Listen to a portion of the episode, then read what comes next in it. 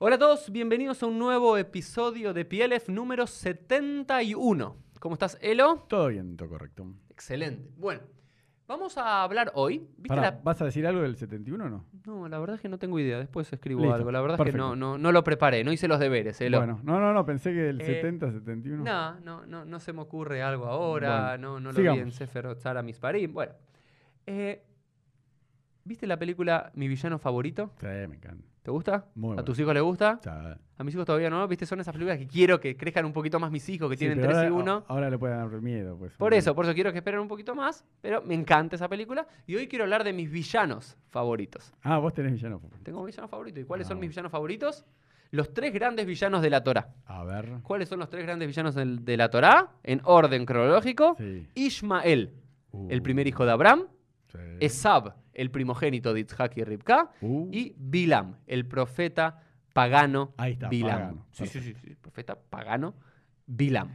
Eh, pero Bueno. lo, lo digo jocosamente, ¿no? Esto de mis Mm. villanos favoritos, porque eh, lo que quiero debatir con vos y con Mm. todos los que nos están viendo y escuchando es, ¿realmente eran villanos? claro. Esa es la pregunta. No, no, y aparte es raro porque hay, hay los primeros dos son del pueblo. O sea, son, son unos. Bueno, eso vamos a hablar.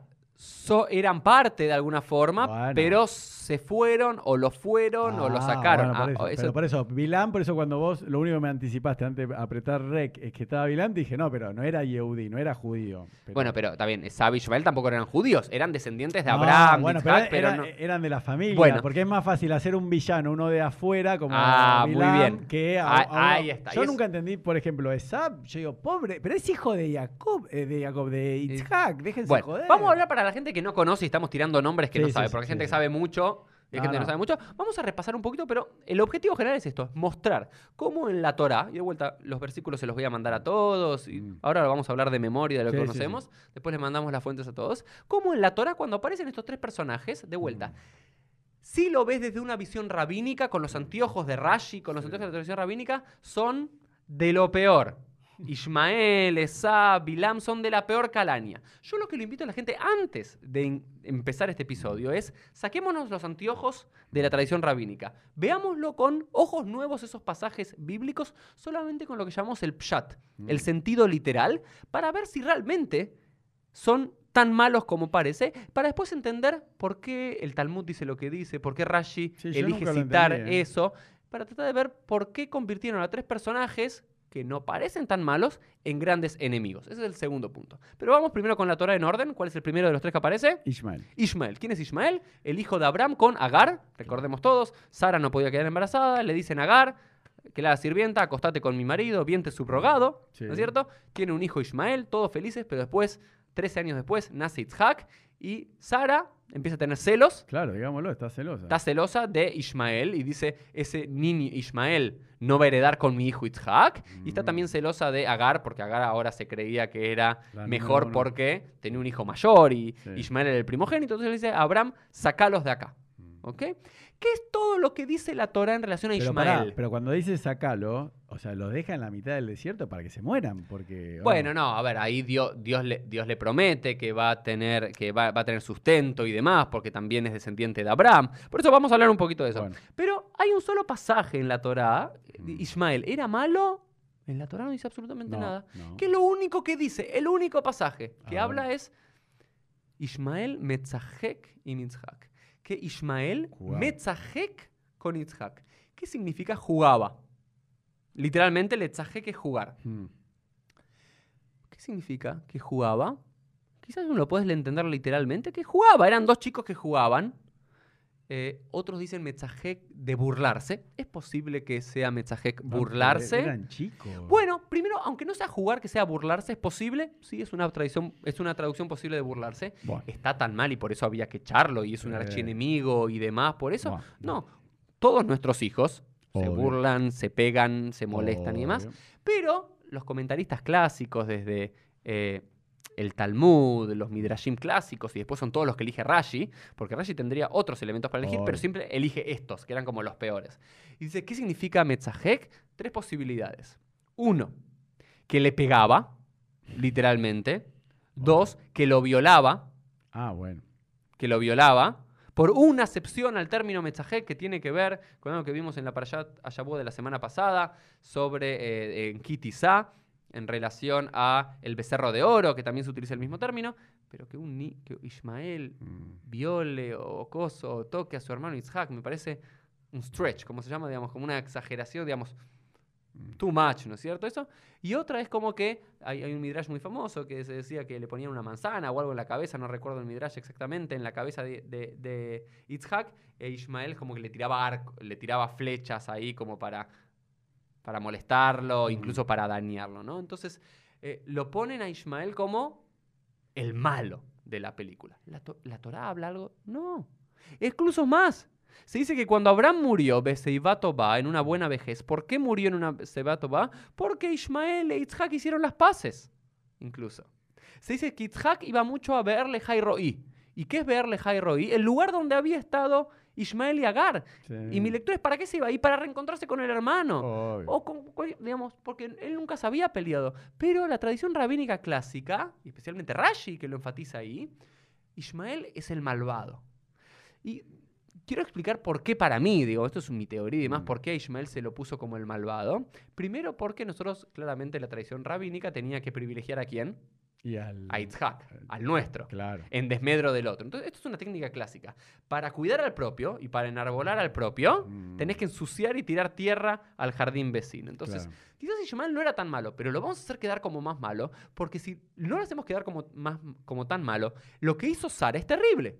¿Cómo justifica la tradición rabínica Bueno, que lo- Sara lo... quiso echar? Porque si, solamente estaba jugando o se cual. burló, no es un nivel de justificación Claro. aceptable social. Entonces, seguramente, yo que imagino que algún talmid, algún estudiante de Torah le habrá dicho un rabino en los primeros siglos de la era común, pero me parece que lo de Sara es un Uri, poquito recordame, ¿no es que- exagerado. No es que cuando lo echan, ah, como Dios, no sé si hace como un milagro para que un árbol le dé sombra a Agar. Le da agua cuando Agar está triste y Pero demás, porque claro. la, la tiraron al desierto. Bueno, por supuesto, bueno, pero Dios le había dicho a Abraham que la iba a proteger, porque también es su descendiente, ¿no es cierto?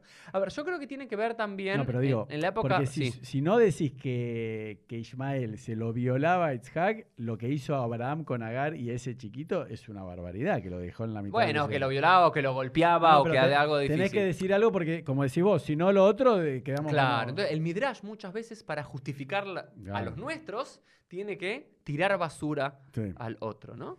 Entonces, eh, hay una intención, por supuesto que hay que entender que en cada Midrash, en cada interpretación hay una intencionalidad. No, no es porque sí. Hay una intencionalidad de, de algo en particular. Creo que quizás también muchos ahora le- les gusta esta idea, muchos que están en contra de los musulmanes y de los árabes, que tienen mucho odio, muchos judíos que tienen odio contra los musulmanes y los árabes, dicen, ¿y cómo va a ser bueno un musulmán y un árabe si descienden todos de ese Ismael, que era un violento que vivía por su espada, que vivía con su arco, que era un Pele Adam, que era un hombre, digamos, un- eh, una bestia salvaje? sin escrúpulos, digamos. De vuelta, eso habla mucho más de lo que uno siente. Entonces, por supuesto, si vos odias a otro grupo, siempre vas a encontrar un pasaje que te justifique. ¿no? Entonces, Ismael es el primero que ensucian de vuelta, yo lo quiero traer de vuelta. Ismael, si de vuelta, lean esos versículos, esos pasajes en la Torah. Ismael es un niño que no tenía más de 13 años, que juega, que luego es echado y abandonado por su padre, lo que hará sentido, pero incluso aunque es abandonado por su padre, tiene tanto kibud abem, tanto, digamos, honor, honrar a su padre, que cuando es el entierro va. Eso te iba a decir. Imagínate cuántos hijos, si son echados por su padre, tendrían el suficiente amor y respeto por esa Mm. persona para ir al momento del entierro. Entonces, me parece que hay más cosas para privilegiar de Ismael que para eh, ensuciar, ¿no? De vuelta, lo que a mí siempre me critican, ¿cómo no confías en los midrashim de Hassal si los midrashim, los comentarios de los rabinos y esas interpretaciones vienen del monte Sinaí? No, no, muchachos, no vienen del monte Sinaí. Son de rabinos particulares en un momento determinado que querían transmitir un mensaje Claro. y encuentran ese pasaje para hacer eso. Yo amo esos midrashim. ¿Qué significa? Me gustan los estudios, son parte de mi vida, parte de mi rutina, pero tomo conciencia que hay un montón de Ah, midrashim pero hace un paréntesis. y habría que privilegiar los midrashim. Lo- ¿Qué es un midrash? A explicarle a la gente porque me parece válido. Porque vos estás diciendo se, se hace en un momento determinado de la historia. Pero ¿cómo eso lo escribe una persona? Eh, los midrashim están en colecciones de midrashim como Midrash Rabba o Tanjuma Pero o los explícalo Likud, eso. y en el Mismo para mí, con mucha humildad. O sea, son compilaciones de que de, de- de- de tradiciones orales Bueno, o, lo escribió una persona como si fuese No, un Rashi. Cientos, cientos. Hay cientos de rabinos. Tal como los rabinos, Tal como los rabinos hablaban de alajá, de ley judía, Mm. e interpretaban la Torá para extraer de ella la alajá, la ley judía, lo otro que interpretaban, lo otro que interpretaban los versículos de forma homilética. ¿Qué es homilética? Homilética es eh, interpretativa de alguna forma, Mm. por llamarlo de alguna forma, que buscaban eso, encontrar otros mensajes en los propios versículos Mm. que no tienen que ver con la ley judía, sino con la agadá. que es agadá? Todo lo que no es alajá. El cuento, el el, cuento, relato. el relato, la interpretación, todo eso. ¿Y qué significa? Midrash viene de la palabra lidrosh, que es lidrosh exigir. Es exigir, la- es como exprimir una naranja, ¿sí? Pero está bien, pero Sacarle el cuando- jugo al texto. Cuando vos decís eh, Midrash Rabá, ¿no? Sí, pero el Midrash Rabbah es una colección. Que Por eso son colecciones. son colecciones. No los escribió alguien. eh, están atribuidos a Rabbi Oshaya, el Hay- Midrash. son varios autores, digamos. No, de vuelta. Esos aut- algún compilador Sí. compiló dichos de cientos de rabinos. Ok, Dice, eso dice Rabbi Oshaya Patah o Rabbi Nathan Amar, Rabbi Claro. Sí, Amar. Entonces son compilaciones de rabinos. Por eso también es, es incorrecto decir el Midrash dice. Claro. Porque el Midrash dice una cosa, pero también dice su opuesto. Porque por supuesto, quienes quieren, quienes odian a los musulmanes, utilizan esos fragmentos Claro. del Midrash que los ponen como personas terribles que viven bajo, eh, que viven Sí. por el, por la La- lanza, eh, por el, por el arco y la flecha y que violaban a su hermano y todas estas No. cosas terribles. Pero hay otros Midrashim que dicen que Ismael hizo teshuvah, hizo Sí, arrepentimiento al final de su vida. Entonces, ¿por qué no privilegias ese Midrash por sobre el otro? Porque tenés una intencionalidad. Obvio. Cuando Rashi elige, que- Rashi, Rashi nunca, siempre dice Rashi dice, Rashi nunca dice nada. ¿Qué es lo que hace Rashi? Rashi copia y pega, en el Mm. 90% de los casos, midrashim clásicos que lo Mm. anteceden en siglos. Pero Rashi sí tiene una intencionalidad. Porque, por Ah. supuesto, si yo tengo un discurso que quiero que sea pacifista, un discurso de Mm. amor y de encuentro, voy a buscar dentro de la tradición judía un montón de midrashim que hablan sobre cómo los seres humanos tienen que Mm. reunirse, cómo Ismael se arrepintió, y es eh, hablar de verle Jai Roí como un punto de encuentro entre Isaac e Ismael y todo eso. O también puedo elegir los otros, porque como todo es un recorte. Nuestras lecturas, Mm. nuestra cultura y nuestra religión es un recorte. Dice, yo sigo toda la Torah, todos los midrashim, toda la Jajá". mentira. Hay un montón de cosas que ni las conoces, que ni sabes y que las No. obvias o las das vuelta porque no te sirven en tu discurso. Alguien me dijo algo muy lindo. ¿Cómo se dice contar algo en hebreo? No. Le saper. Le saper. Le sipur. saper, Sí, sipur. y- ¿Cómo se dice cortarse el pelo? li- eh. Le ¿También? saper también. Ah, Cortarse, cortarse el pelo. Ah, no. Entonces, todo, no me- todo relato es un recorte. Mm. Cuando el movimiento conservador hace su recorte, cuando el ortodoxo hace su recorte, el movimiento reformista, todos hacemos recorte que elegimos algunos versículos por sobre otros, unas lecturas por sobre otros o una interpretación por sobre otro. El tema es ser conscientes. Que de es eso. válido, ¿eh? Que es válido, pero hay que ser conscientes. No, es válido. Tal como meterse este midrash, yo te puedo traer el, el opuesto. Sí. Bien. Punto número dos. Ismael. Ah, lo que no te voy a Damos perdonar que no hicimos la Sí. semana pasada justo era de Esther, que, que es el tema Oh, que mí me... No, en serio, me apasiona. quedé con la gana. Pero habíamos hecho unos episodios no, sobre bueno, Purim. pero cada año es como la Torah, entonces no leas más la Torah vos, tipo, Es ya cierto, la leíste es el año pasado. Bueno, No, podemos hacer un sigamos. especial porque post-Purim. Me acordé, me acordé, me acordé, dale, Eh, sigamos. el, el- el otro personaje Vamos. es Esav. Sí. ¿Quién era Esav? Elo? El hermano de Jacob. El hermano de Jacob, hijo de Isaac, mellizo, Mellizo. primogénito él, que nació primero, y Jacob nació haciéndole el Claro, tobillo, sí. agarrándole el tobillo.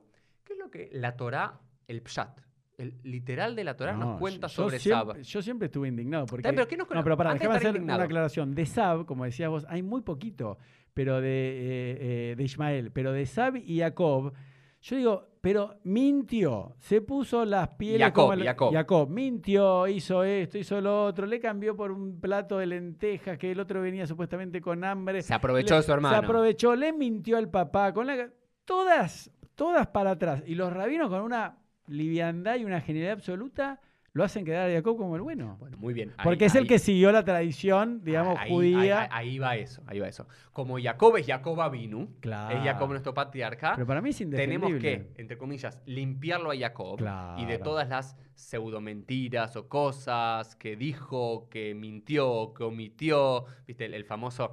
eh, el, el famoso A- Aní Bejoreja. Sí, sí, Ani. soy, soy tu hijo, sí, sí. Yo, yo soy, yo soy Aní, Aní. coma, Bejoreja Esab. Claro. ¿Cómo lo lees? No, yo soy, No, sí, sí. yo, Sí, coma. Tu primogénito es Esab, pero que en realidad Jacob lo que dice, No, yo soy tu eh, primogénito eh, es Esab. expli- Expliquémoslo porque si no la gente que no está tan versada va a entender. Como que los rabinos, eh, explícalo Hay bien. un bueno, hay, a- bien porque no te apures tiene- ahí. Ok. Jacob tiene de vuelta, yo lo quiero a Jacob. y No, aparte, pero explícalo mí- para que lo para, entiendan para mí todos. la Torah tiene un mensaje muy Yo lo entendí, importante gente no lo sobre, sobre Jacob. ¿Quién Explícalo. quién es Jacob? Es uno que su nombre significa el torcido, el tobillo, ¿sí? Mm. porque de Ekev, y que nació medio torcido, Mm. en sentido agarrándole la... pero también torcido a nivel éticamente. ¿Por qué? Porque por un lado, Era un tramposo. por, por- por un lado, se aprovecha de su hermano Esab que un día vuelve del campo y por un plato de lentejas, por nada, compra la primogenitura, cuando vos realmente eso hasta es, entre comillas, ilegal de alguna forma, porque vos no podés pagar por aprovechando una situación de una fortuna y decir, mira, te pago 5 dólares. Digamos, est- est- está mal, legal y éticamente. Y por otro lado, después, cuando su padre Itzhak estaba por morir, Ribka dice que le dice a Jacob que Itzhak, su padre, le va a dar la, la bendición de la primogenitura, porque había dos cosas en cuestión: la Bejorá, que es primogenitura, y la Brajá, la bendición. Mm. Pero fíjate que en hebreo Bejorá y Brajá tiene, son similares, hay un sentido en eso, bendición y primogenitura. Entonces dice, hacete pasar por Esab, ponete las pieles de Esab, habla como si fueses Esab, llevarle las comidas que Esab le llevaba a su padre, y todo eso. Y en toda esa cuestión, Itzhak le pregunta, cuando se hace pasar, cuando escucha, Mm. dice, ¿quién sos vos? Y dice, Ani Bejoreja Esab, yo soy, no sé si estoy citando exactamente, pero digamos, yo coma, soy, espacio. yo soy tu primogénito Esab. Sin embargo, los rabinos, Dice. como dicen, ¿cómo, cómo Va a Jacob va a mentir? Mm. Primero, es totalmente legal lo del plato de lentejas porque el Mm. plato de lentejas es simplemente eh, el sello de la compraventa porque en realidad se la pagó al full price, al precio completo. Claro, Hay sí. un hidrayo de eso. Dice, no, ¿cómo va a mentir? Sino que lo que hizo Jacob es decir, Aní, coma, ¿sí? Yo soy yo. Coma, Esab es tu primogénito. Ah, bueno. Bueno, por supuesto, pero ¿de dónde sale todo esto? Que Jacob quedó como el nuestro Claro. y que los rabinos en el Midrash, por temas que son muy complejos, no quiero traer aquí hoy, me parece, en Mm. profundidad, es decir, perdieron algo, me parece a mí, de la hermosura de la Torah. Claro. La Torah tiene una hermosura de no mostrarnos a los personajes como perfectos. Sí, eso te a decir. David, Amelech, el rey David. el rey David con todos sus de- problemas. Quedó igual. Abraham con sus problemas. Abraham ven- Dijo, eh, vendió dos veces a su, a- a su esposa para protegerse de su No, vida. y dijo que era la hermana. Y dijo que era hermana y, digamos, a ver, eh, y Moshe tuvo también sus problemas, que abandonó a su esposa en pos del pueblo de Israel, digamos, todo, pero hay, algo- hay- hay- mi- ah, cuando yo generalmente en Twitter y demás pongo alguna crítica, incluso a Mordejai, yo lo critiqué porque para mí Mordejai no, es que no se prosterna frente a Man por una cuestión de idolatría, No, como dice Hazard, por una cuestión de ego, porque sí. Mordejai quería tener ese puesto como finalmente lo tuvo en la historia. Obvio. Pero la, la gente me dice, no, ¿cómo vas a decir eso? ¿Cómo no los respetas? No, no, yo los amo y son parte de mi tradición. Pero mi, mi espíritu es mucho más que cercano a la Torah, en el cual me parece que la Torah nos muestra sus falencias para nosotros poder relacionarnos con estos personajes, porque nosotros no somos perfectos. No son como los míticos dioses o semidioses griegos o romanos. Son hombres y mujeres de carne y hueso, con Tal un nivel intelectual, espiritual, todo lo que quieras, pero con sus problemas. Y a mí, ¿qué es lo que me gusta de Jacob? Como Jacob, el que miente, el que targiversa y demás, aprende una lección que se la da su, su, su suegro Labán, eso. su suegro Labán, y se convierte en Israel. Y hallar él, que es recto ante Dios y deja de mentir y nunca más miente. Esa para mí es la lección. No mostrar cómo nunca se equivocó, como trata de hacer Hazal.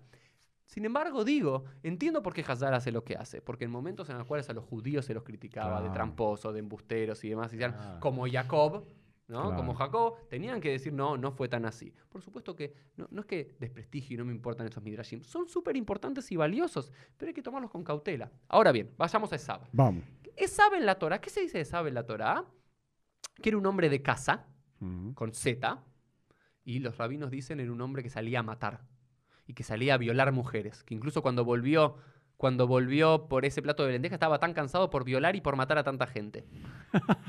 Entonces, vos- Eso nunca lo había escuchado. Ah, bueno. ¿Pero hay un midrash? No. sí, Ah, no sabía. sí, sí, sí. No. Creo, creo que el De Midrash cazar, es una... sí, de cazar No, con no. Z, sí, pero de violar y sí, sí, matar, sí, no. como que fue y se acostó con una chica comprometida o algo así. Bueno, como un, digamos... eh, se de- A ver, en la Torah, que sea un caz- cazador con Z. Cazador. Cazador. ¿Está mal? No, por supuesto. Y a su papá Itzhak le gustaba eso. ¿Por qué? Porque es el que traía comida. En Sí. cambio, Jacob se quedaba en la casa todo el tiempo. Con Supuestamente los rabinos decían estudiando Torah Sí, en la yeshiva de Eber. Sí. Eh, y, pero entonces, eh, ¿saben la Torah? Es un cazador. ¿Hay una crítica que sea cazador? No. No. Quizás habla de la brutalidad, de una persona que vive el momento, pero no mucho más que eso. A lo único que se lo puede criticar desde el punto de vista de la Torah del sentido literal a Mm. Esab es que era un tipo medio bruto, que él levazot, él despreció la primogenitura. Era como una persona que no valoraba esas ¿Pero cosas. por qué la despreció? Bueno, pues dice la Torah literalmente que despreció la primogenitura. Bueno. ¿no? Entonces, eh, lo único que se le puede decir es una persona bruta, una persona que quizás no tenía conciencia del significado espiritual que tenía eso y el ser descendiente de Abraham, Isaac y ahora de Jacob, pero mucho más que... Pero después los rabinos también dicen que cuando, eh, incluso antes de nacer, ya, ya Esab era un transgresor. ¿Por qué? Porque cuando la Torah dice que Ah, se eso es- peleaban en, el, en vientre de la madre. Jacob se movía cuando, iba, cuando estaban frente a una yeshiva, Y el otro como que quería estudiar Torah, y el otro, Casa de idol- idolatría. una casa de idolatría. Entonces, fíjate que los tres... ¿Pero eso está en la Torah o es el Midrash? Eso es el. Midrash. Ah, por- no, por eso, pero en la Torah no dice que la panza se movía. No, que en la panza se movían, Eso sí. eso sí. Eso pero de vuelta, el Midrash, ¿qué es lo que suma eso? Diciendo, ah, ¿por qué se movían? Porque Jacob quería salir rápido cuando, y, cuando estaba frente a una yeshiva, porque ya quería estudiar Torah. Y Esab quería salir rápido porque ya era idólatra, incluso antes de nacer.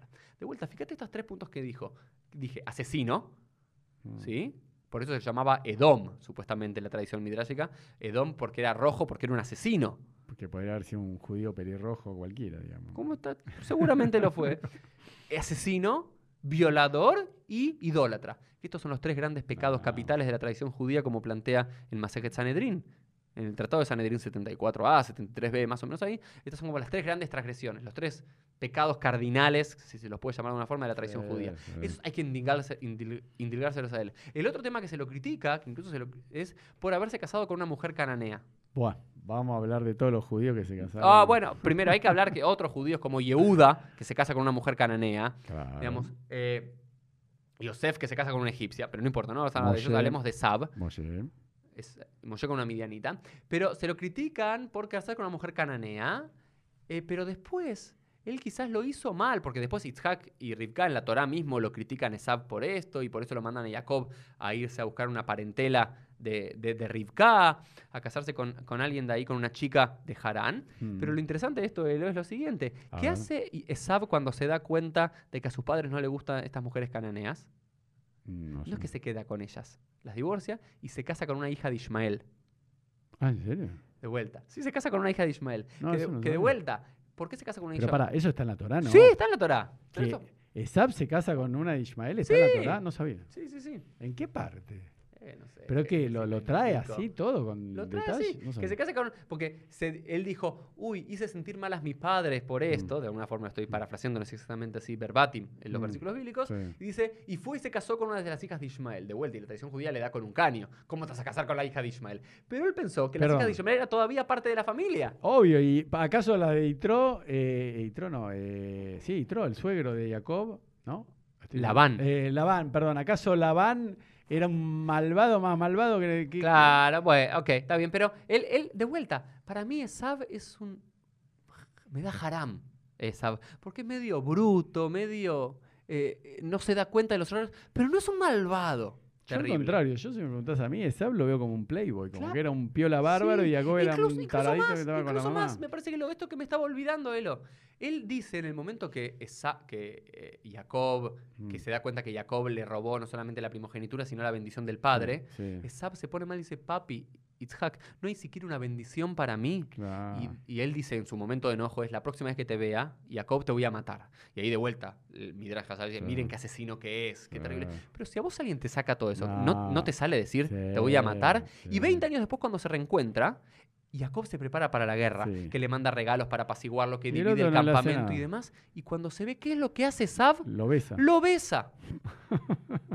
y lo besa porque lo perdona a su hermano. No, pero pará, y se reencuentra con su hermano. Sí. Y eso es algo hermoso que dice la Torah. ¿Y qué es lo que hace Hazal con eso? Un versículo dice, y que eh, un Bayashkeu, que dice, lo besó, tiene Nekudot, tiene puntos arriba. ¿Y por qué dice los rabinos que tiene puntos arriba? A ver. ¿Ok? Porque lo quiso morder. Lo No. quiso morder o le quiso buscar el oro que tenía o algo así. En cambio, bueno, la Nekudot es simplemente porque lo- los, eh, no se sabía si esa palabra tenía que estar ahí o no, pero como no se podía sacar porque ya era parte del canon, lo- los masoretas y los protomasoretas le pusieron esos puntitos. Pero no Está tiene bien, nada que ver con después eso. la tradición eh, judía le adjudica a los descendientes de Sab que viene a ser Roma. Claro, bueno, ¿Qué ahí está el Tiene que ver, ¿no? Bueno, no, Esab, por la, eh, Esab Idumea, Edom y toda esa zona fue uno de los grandes eh, lu- de lugares donde se asentaron los romanos también, en toda, digamos, al este de Jude- al este, sí, Mm. de Judea. eh, pero No Edom, Edom, no, no son, no son descendientes directos, ni mucho menos, ni genealógicos. Lo que sí son es que, esto todos los académicos hablan sobre esto, que Edom era el término clave que utilizaban los rabinos para criticar a Roma sin que Roma se dé cuenta. Ah, bueno. Porque cuando los rabinos querían darle con un caño, darle con un caño significa eh, hablar mal Claro. y desprestigiar a eh, los romanos, no podían decir Roma hace tal cosa, entonces el eufemismo era hablar de Edom. Y por supuesto, como Roma eran los malvados que nos estaban persiguiendo, que destruyeron Mm. el templo, que mataron a Rabia Kiva y los diez mártires y Betar y una ah, por cosa eso, y la no tiene otra. nada que ver con No, tiene nada que ver. Se le endilga todo esto malo, ¿no es cierto? Primero también Esab porque quedó afuera, ¿no es cierto? De vuelta, tal como Ismael quedó afuera porque se llevó con Mm. Jacob quedó adentro, Esab quedó afuera, entonces hay que embarrarlo y a todo esto, siendo Esab, Edom, Edom Roma, Roma malvados que nos persiguen, nos matan y demás, vamos a tirarle toda la basura. Vamos al tercero. Vamos, last but not Está bien, pero por eso, pero antes de pasar al tercero, entonces vamos a hacer un breve repaso que estas dos personas, tanto Esab, eh, Ismael como Esab, eran de la familia, de la misma sangre, porque perdón, Sí. aclaremos que Jacob después se casa con dos mujeres judías, dos mujeres eh, no judías, de las cuales salen las doce tribus, ¿correcto? Entonces, tanto en el primer caso de Ismael, ¿no? O como de Esab, eh, que igual era de la misma madre judía. Porque, ah, porque eso me estaba por olvidar, por eso no quería pasar, porque vos me puedes decir, no, Ismael era de una madre no judía concubina. Si yo tendría cuidado en hablar del término judío, que no, no es No, eso. históricamente adecuado. eso Los judíos empiezan con... eh, Eso te iba a decir. mucho que- después que con tampoco Yehudá. ni son judíos. No, son de la familia abrámica. Eso. Eso, hay que aclarar, son de la familia de Abraham. Bueno, por eso me parece importante de, de- decirlo. de este patriarca jefe tribal llamado Abraham. Eran Bueno, los hebreos. hasta Pero este está momento, bueno que me lo hayas aclarado, porque yo me estaba equivocando, que, que lo quería aclarar, pero seguía diciendo judío. Es que no existía la definición de judío en esa No, época. por supuesto que no. Eh, Entonces- mucho más tardía.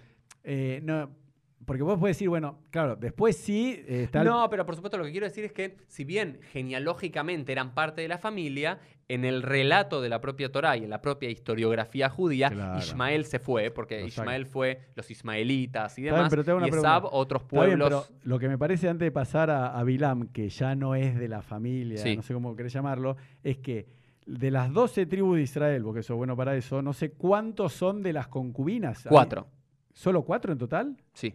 Bueno, pero hay Dos cuatro. de Bilá y dos de Zilpa. Bueno, pero son qué tribus? Son las de. Bueno, ya No me sabrás. quiero Bueno, no, importa, ese- no importa, no importa, no, después lo ponemos ahí. Pero te Dan, quiero decir. Gad, me parece. Bueno, no, pero no sé por eso, exactamente, no me quiero pero de las 12 realmente. tribus de Israel son con concubinas. Entonces no podemos decir, no, bueno, Ismael, porque era de. No, por supuesto, pero a ver, eso- Pará, y, y- pero pará, vos decís, bueno, era una concubina, entonces no era. Pero pará, yo siempre lo dije y se lo dije a todos los rabinos. Escúcheme, Esab es hermano gemelo mellizo, no sé de Sí, qué era, mellizo. de Jacob. O sea, no es como Ismael. ¿Entendés lo que te quiero decir? Sí, sí, yo no puedo entender cómo se lo puede. ¿Cómo se dice? Eh, agredir tanto. no, no, no diabolizar. ¿Cómo se Ah, dice en inglés? Eh, demonizar. Demonizar. O sea, ¿cómo lo pueden demonizar si el pibe no hizo nada? Lo engañaron, lo estafaron con la complicidad de la madre y aparte, perdón, de la misma madre. Pues si vos me decís, no, bueno, era otra esposa de, de Itzhak. Eso.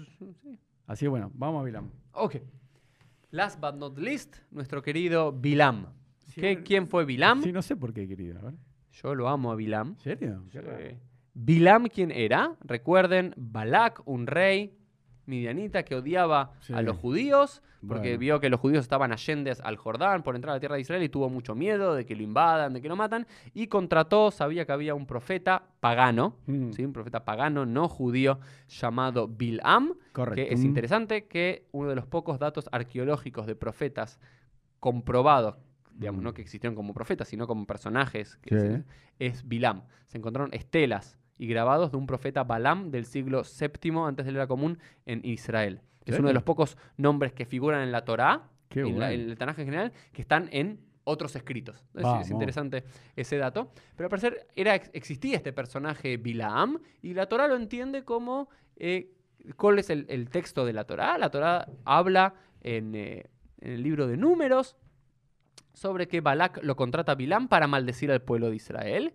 Y Bilam dice, a la primera de cambio le dice que no. Después eh, Dios le dice, para, déjame que le pregunta a Dios. De vuelta, Bilam habla con el Dios judío. De vuelta, es interesante eso, como un Es profeta pagano sí. Hoy es impensado, pero la Torah es una realidad. Está bueno. ¿Ok?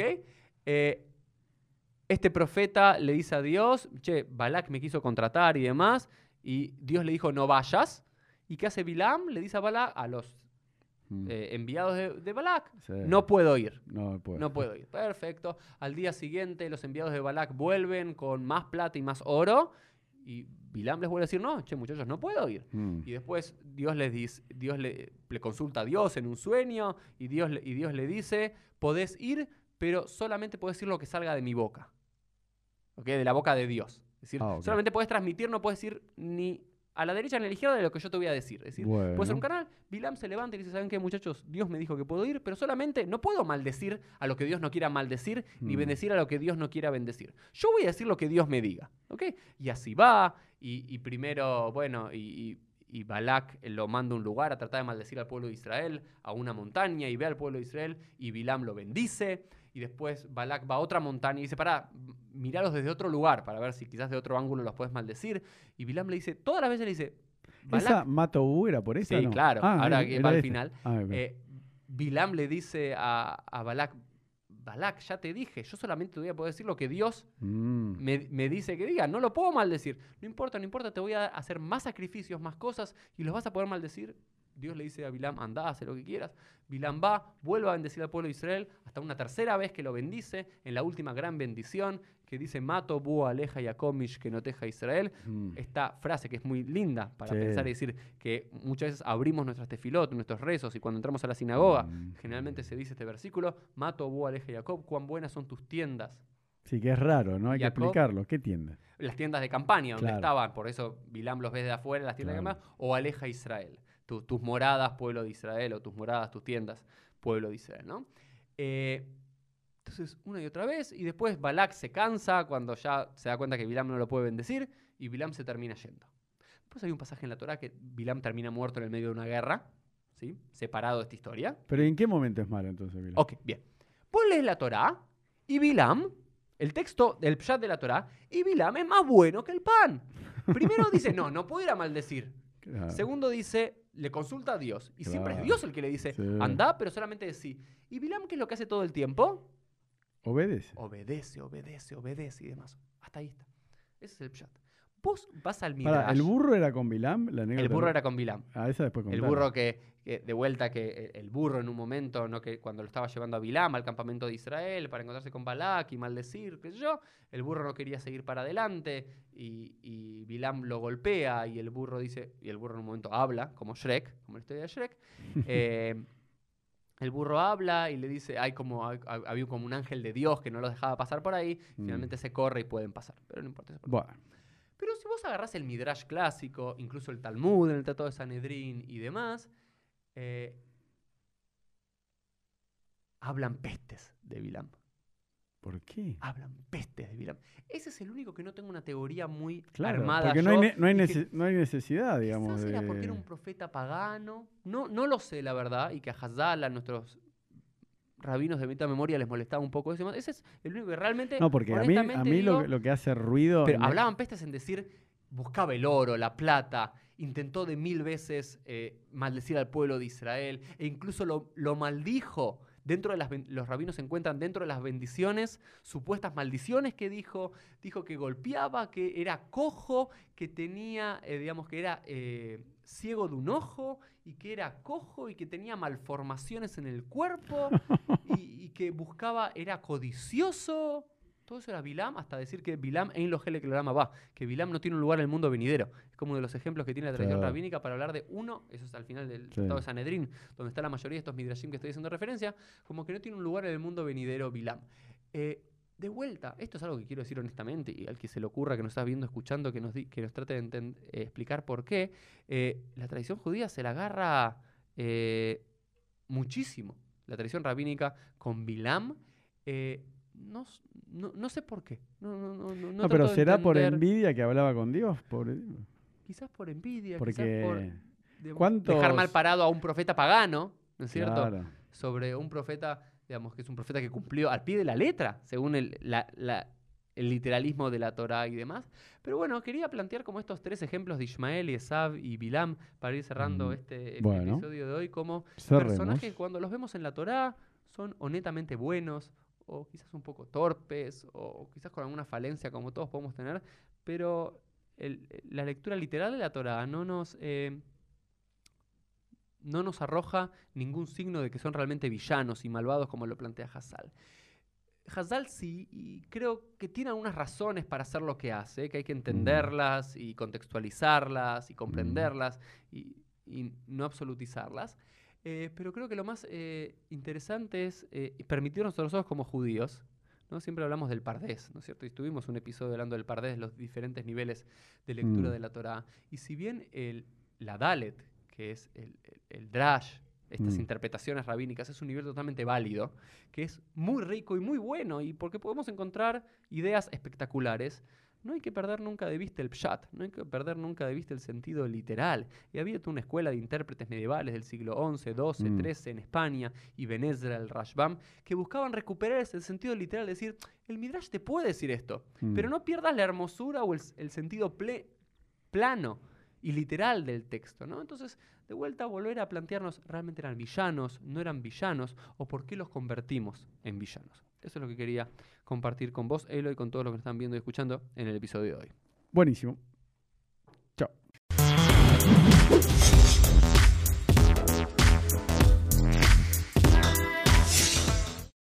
Bienvenidos todos a PLF, el primer podcast de judaísmo en español. ¿Cómo estás, Elo? Todo bien, todo correcto. Elo, ¿tenemos alguna novedad? Sí, la novedad es que a pedido de ustedes hemos lanzado una página en internet con curso de judaísmo online. La página es plf.com. Hagan clic en la descripción y allí encontrarán mucha más información de estos cursos. Así que entren y vayan a ver la página que está muy buena. Ahora sí, Elo, si te parece, comenzamos con el episodio del día. Vamos.